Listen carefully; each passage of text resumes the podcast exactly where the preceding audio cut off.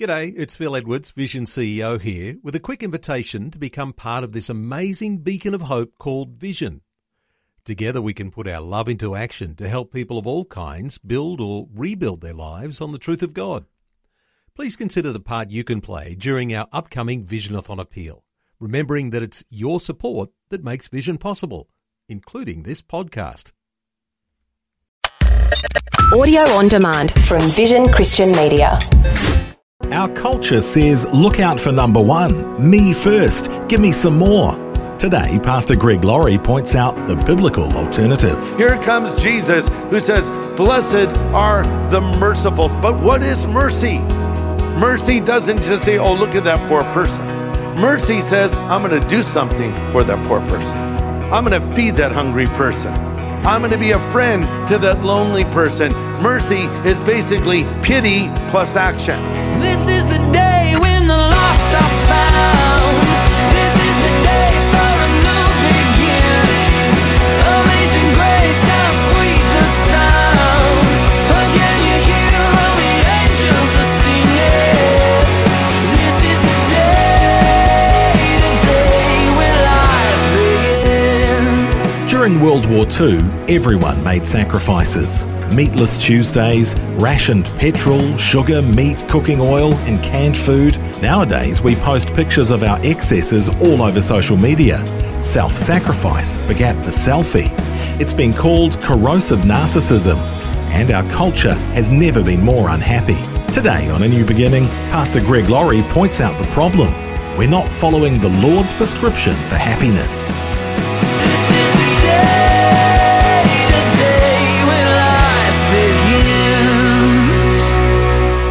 Let's dig in.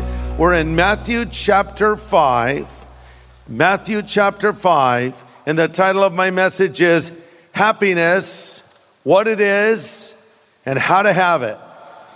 God tells us how to be happy right here in Scripture. In fact, in the Sermon on the Mount, the point of entry is what we call the Beatitudes. Uh, another way to put it is uh, the be happy attitudes. If you have these attitudes, you can indeed be a happy person because each beatitude starts with the word blessed. Blessed are the poor in spirit. Blessed are they that mourn. Blessed are the meek. Blessed are the peacemakers, and so forth. The word blessed is an interchangeable word with happiness.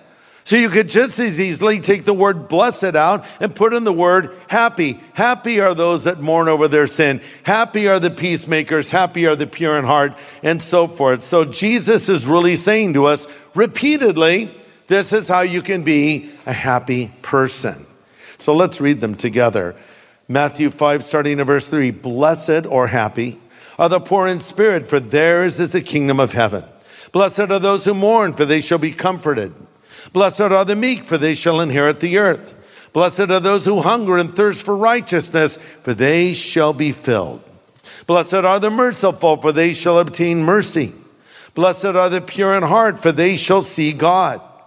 Blessed are the peacemakers, for they shall be called sons of God. Blessed are those who are persecuted for righteousness' sake, for theirs is the kingdom of heaven. Blessed are you when they revile you and persecute you and say all kinds of evil against you falsely for my sake. Rejoice and be exceedingly glad, for great is your reward in heaven, for so persecuted they the prophets that were before you. Now, when he says poor in spirit, that has nothing to do with how much money you have in your bank account. This is about your attitude toward God. It's poor in spirit. So, another way to translate this is happy or blessed is the person who sees the real spiritual condition. And what is your real spiritual condition? You are spiritually destitute. You are spiritually impoverished. You are desperately in need of God. So if you want to be a happy person, you got to know that about yourself. I am a sinner in need of a savior. So that's the beginning. Blessed are the poor in spirit. Number two, unhappy people are happy people.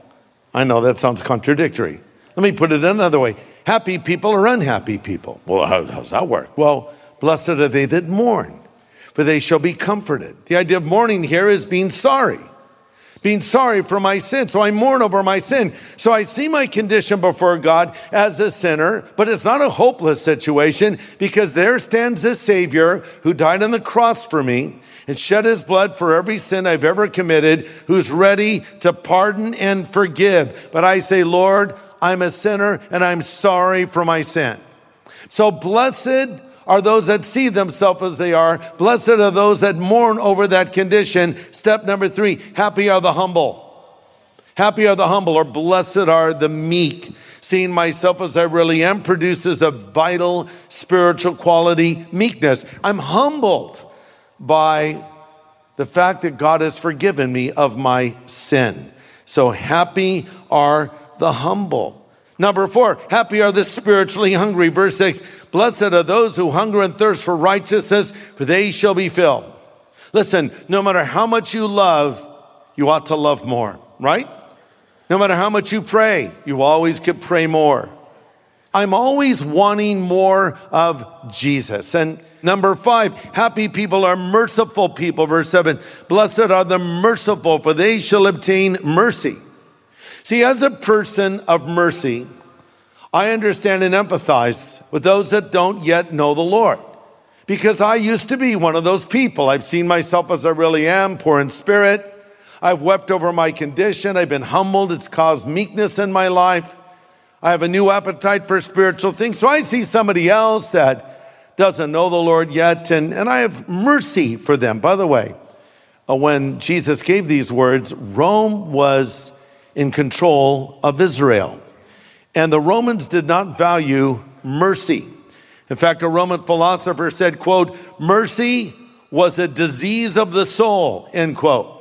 See, the Romans were all about strength. If you ever look at Roman artifacts, especially statues of Roman leaders, they're always muscular. It's all about domination, bludgeoning people into submission, the will of Rome. And so they saw something like mercy as a, as a flaw, not a virtue. Here comes Jesus who says, Blessed are the merciful. But what is mercy? It's very important that we know. In Matthew 6 3, the word for mercy is used concerning almsgiving. Almsgiving. It means to help a person in need and rescue the miserable. Let me say that again. Mercy means to help a person in need. Mercy is a sense of pity plus a desire to relieve the suffering. See, mercy doesn't just say, oh, look at that poor person. Mercy says, I'm going to do something for that poor person. Oh, look at that hungry person. Mercy says, I'm going to feed that hungry person. Oh, look at that lonely person. Mercy says, I'm going to be a friend to that lonely person. Mercy is basically pity plus action. Sometimes we'll have pity. Oh, I pity that person. Yeah, but mercy is different than pity. Mercy is saying, I'm going to do something to alleviate their suffering. Blessed are the merciful, for they shall obtain mercy. Listen to this. The more righteous a person is, the more merciful they will be. The more sinful a person is, the more harsh and critical they will be. This is a very important distinction. Because sometimes people will, in in the guise of spirituality, be very condemning and very angry with non believers or with anyone that does anything that disappoints them. And they say that's spiritual. That's not spiritual. Godly people are merciful people. And if you're not a merciful person, you don't understand what it means to be a godly person. Who was a greater example of mercy than Jesus? Extending mercy to the woman caught in the actual act of adultery, extending mercy to the woman at the well, married and divorced five times and living with a man at present, extending mercy to the tax collector Zacchaeus who took advantage of people, extending mercy to the thief on the cross next to him who was probably guilty of murder. Mercy, mercy, mercy everywhere he went. Blessed are the merciful, for they shall obtain mercy. Coming back to one of those principles we discovered if you want to be a happy person, be a forgiving person. If you want to be an unhappy person, harbor grudges and be angry with people. You say, but Greg, wait, it's easy for you to stand up there and say that. People have hurt me. Yeah, you know what? People have hurt me too, believe it or not. I'm so adorable. How could that be? We've all been hurt in life. But here's why you should forgive, and here's why you should show mercy so you can live a happier life. It's on them. They did that. It's too bad they did that. I wish they hadn't done that thing to you. But uh, I'm going to let it go.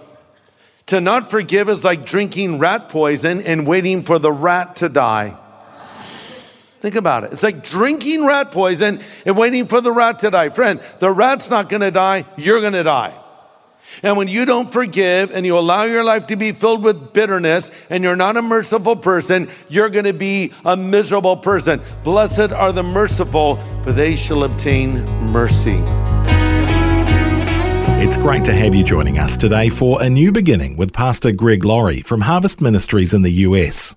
Today, Pastor Greg is guiding us in a study of the Beatitudes and the attitudes that lead to true happiness directly from the Lord Himself. Let's continue. Number six, a happy person will be a holy person. A happy person will be a holy person. Now, you know, when we use the word holy, it's often in a negative way. Oh, they're so holier than thou. What does that mean? Well, they're so uppity. And well, that's not a good trait. But actually, we should all want to be holy men and holy women. The Bible says, Be holy as he is holy. But we don't understand what that means. We think being holy means that we never raise our voice. And we just, we don't even occupy much space. We just sort you know, just take this much space. I'm holy, holy. You're just weird, okay? That's not, that's not holiness, that's weirdness. Maybe if I read spell holy, it will help you understand what it means. Instead of spelling it H O L Y, spell it W H O L L Y, as in wholly committed. So if you're wholly committed to Christ, you will be a holy person. And uh, blessed are these people who are pure in heart, for they shall see God. What does it mean to be pure in heart? You know, today we, we speak of our heart as sort of our emotion. We'll say, you know, my mind says one thing and my heart tells me another. What does it even mean, really? Well, my, my heart is just causing me to want to do this, and, and I, I don't know if I should do it or not. Well, you know, sometimes people say, I'm just listening to my heart. Well, be careful because the Bible says the heart is deceitfully wicked above all things who can know it. So when the Hebrews talked about the heart, they did not mean the heart obviously beating in your chest, and they didn't even mean the mere emotional center. For the Jew, the heart, when we talk about the heart, we're talking about the emotional center, but also the intellectual center. So when we read to be pure in heart, it means we're to be pure in our inner core, people of purity. But we wonder, is it even possible to be pure today? Just like we would dismiss the word holy, we would dismiss the word pure, even as an insult. Oh, well, look at her. She's just as pure as the driven snow. Well, that's a good thing, isn't it? The only thing we like pure is our drinking water. I want it pure.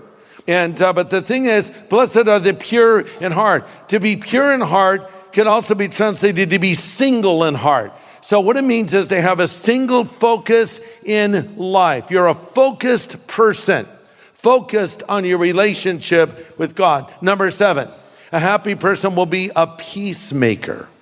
Blessed are the peacemakers, for they shall be called the sons of God. Now, this is one beatitude pretty much everyone can applaud. Yes, blessed are the peacemakers.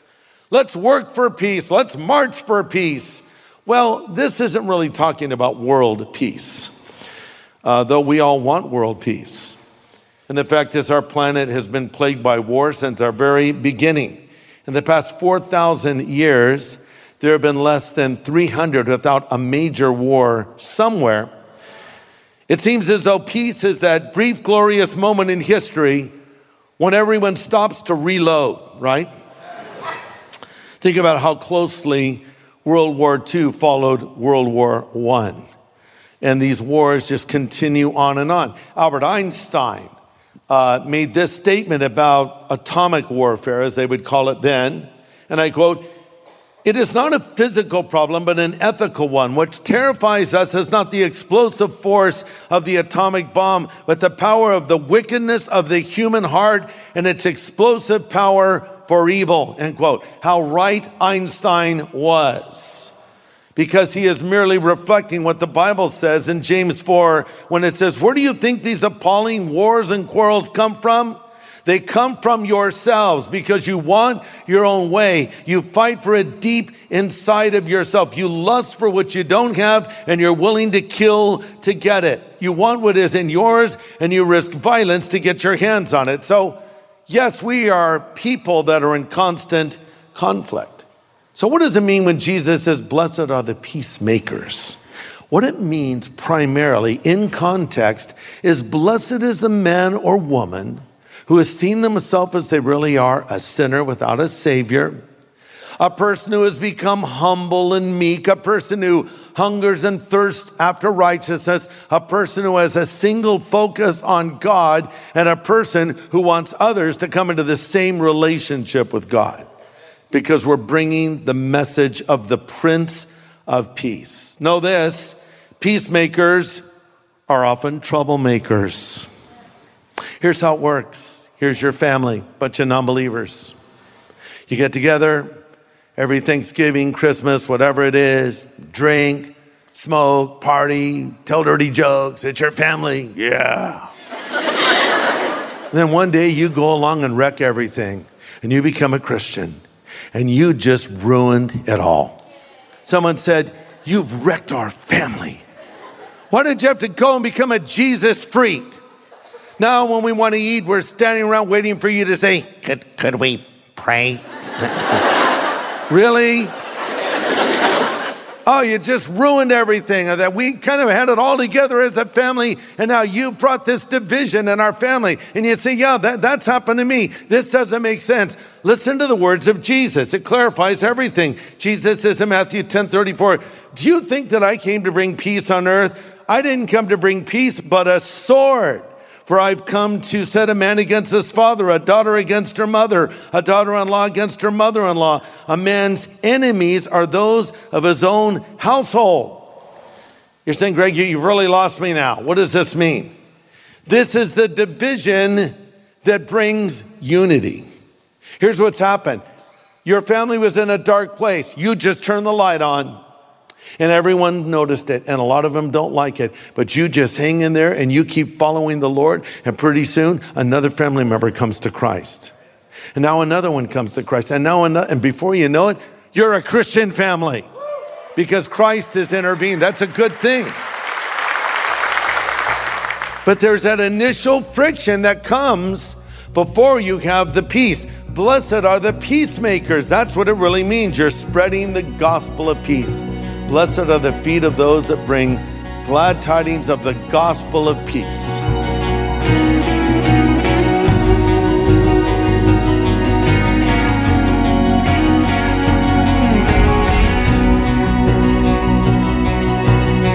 We're seeing how the Lord's prescription for happiness differs from the world's. Pastor Greg Laurie is leading our study of the Beatitudes in the Sermon on the Mount. Join us next time on A New Beginning for more insight that will help you draw closer to the Lord.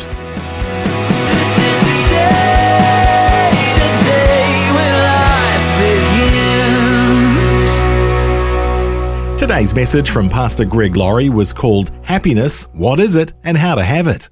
If you'd like to listen again, just download the free Vision Christian Media app where it's available as a podcast along with more inspiring Christian content. Just search your app store for Vision Christian Media. Station sponsor. Thanks for taking time to listen to this audio on demand from Vision Christian Media. To find out more about us, go to vision.org.au.